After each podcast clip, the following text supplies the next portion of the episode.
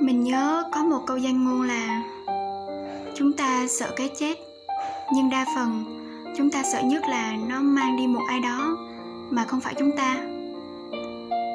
Có lẽ thì tuổi thơ hồi nhỏ của mình á, không có trải qua quá nhiều mất mát, hoặc là do lúc đó mình quá vô tư nên không có để ý nhiều. Nhưng mà lớn lên thì à, lần đầu tiên mình trải qua cảm giác mất mát một người, đó là ngoại thì mình mới cảm nhận được những người xung quanh như mất đi chỗ dựa tinh thần. Đặc biệt là mẹ. Lúc đó thì mình mới hiểu là những người mà ở lại á, nhìn thấy người thân của mình phải ra đi, sẽ có cảm giác rất là sợ và đau lòng.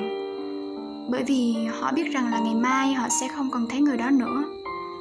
Và những gì đã trải qua cùng người thân khiến họ cảm thấy mất mát nên là những người mà được sắp đặt đi qua cuộc đời của mỗi chúng ta thì đều có ý nghĩa. Sau này, dù họ có còn ở lại với chúng ta hay không, thì những kỷ niệm, những tình cảm mà mình dành cho họ sẽ nằm đâu đó trong góc tim của mỗi người. Và những lúc mình mệt mỏi hay gục ngã, thì nó giúp mình can đảm hơn để đứng lên và đi tiếp.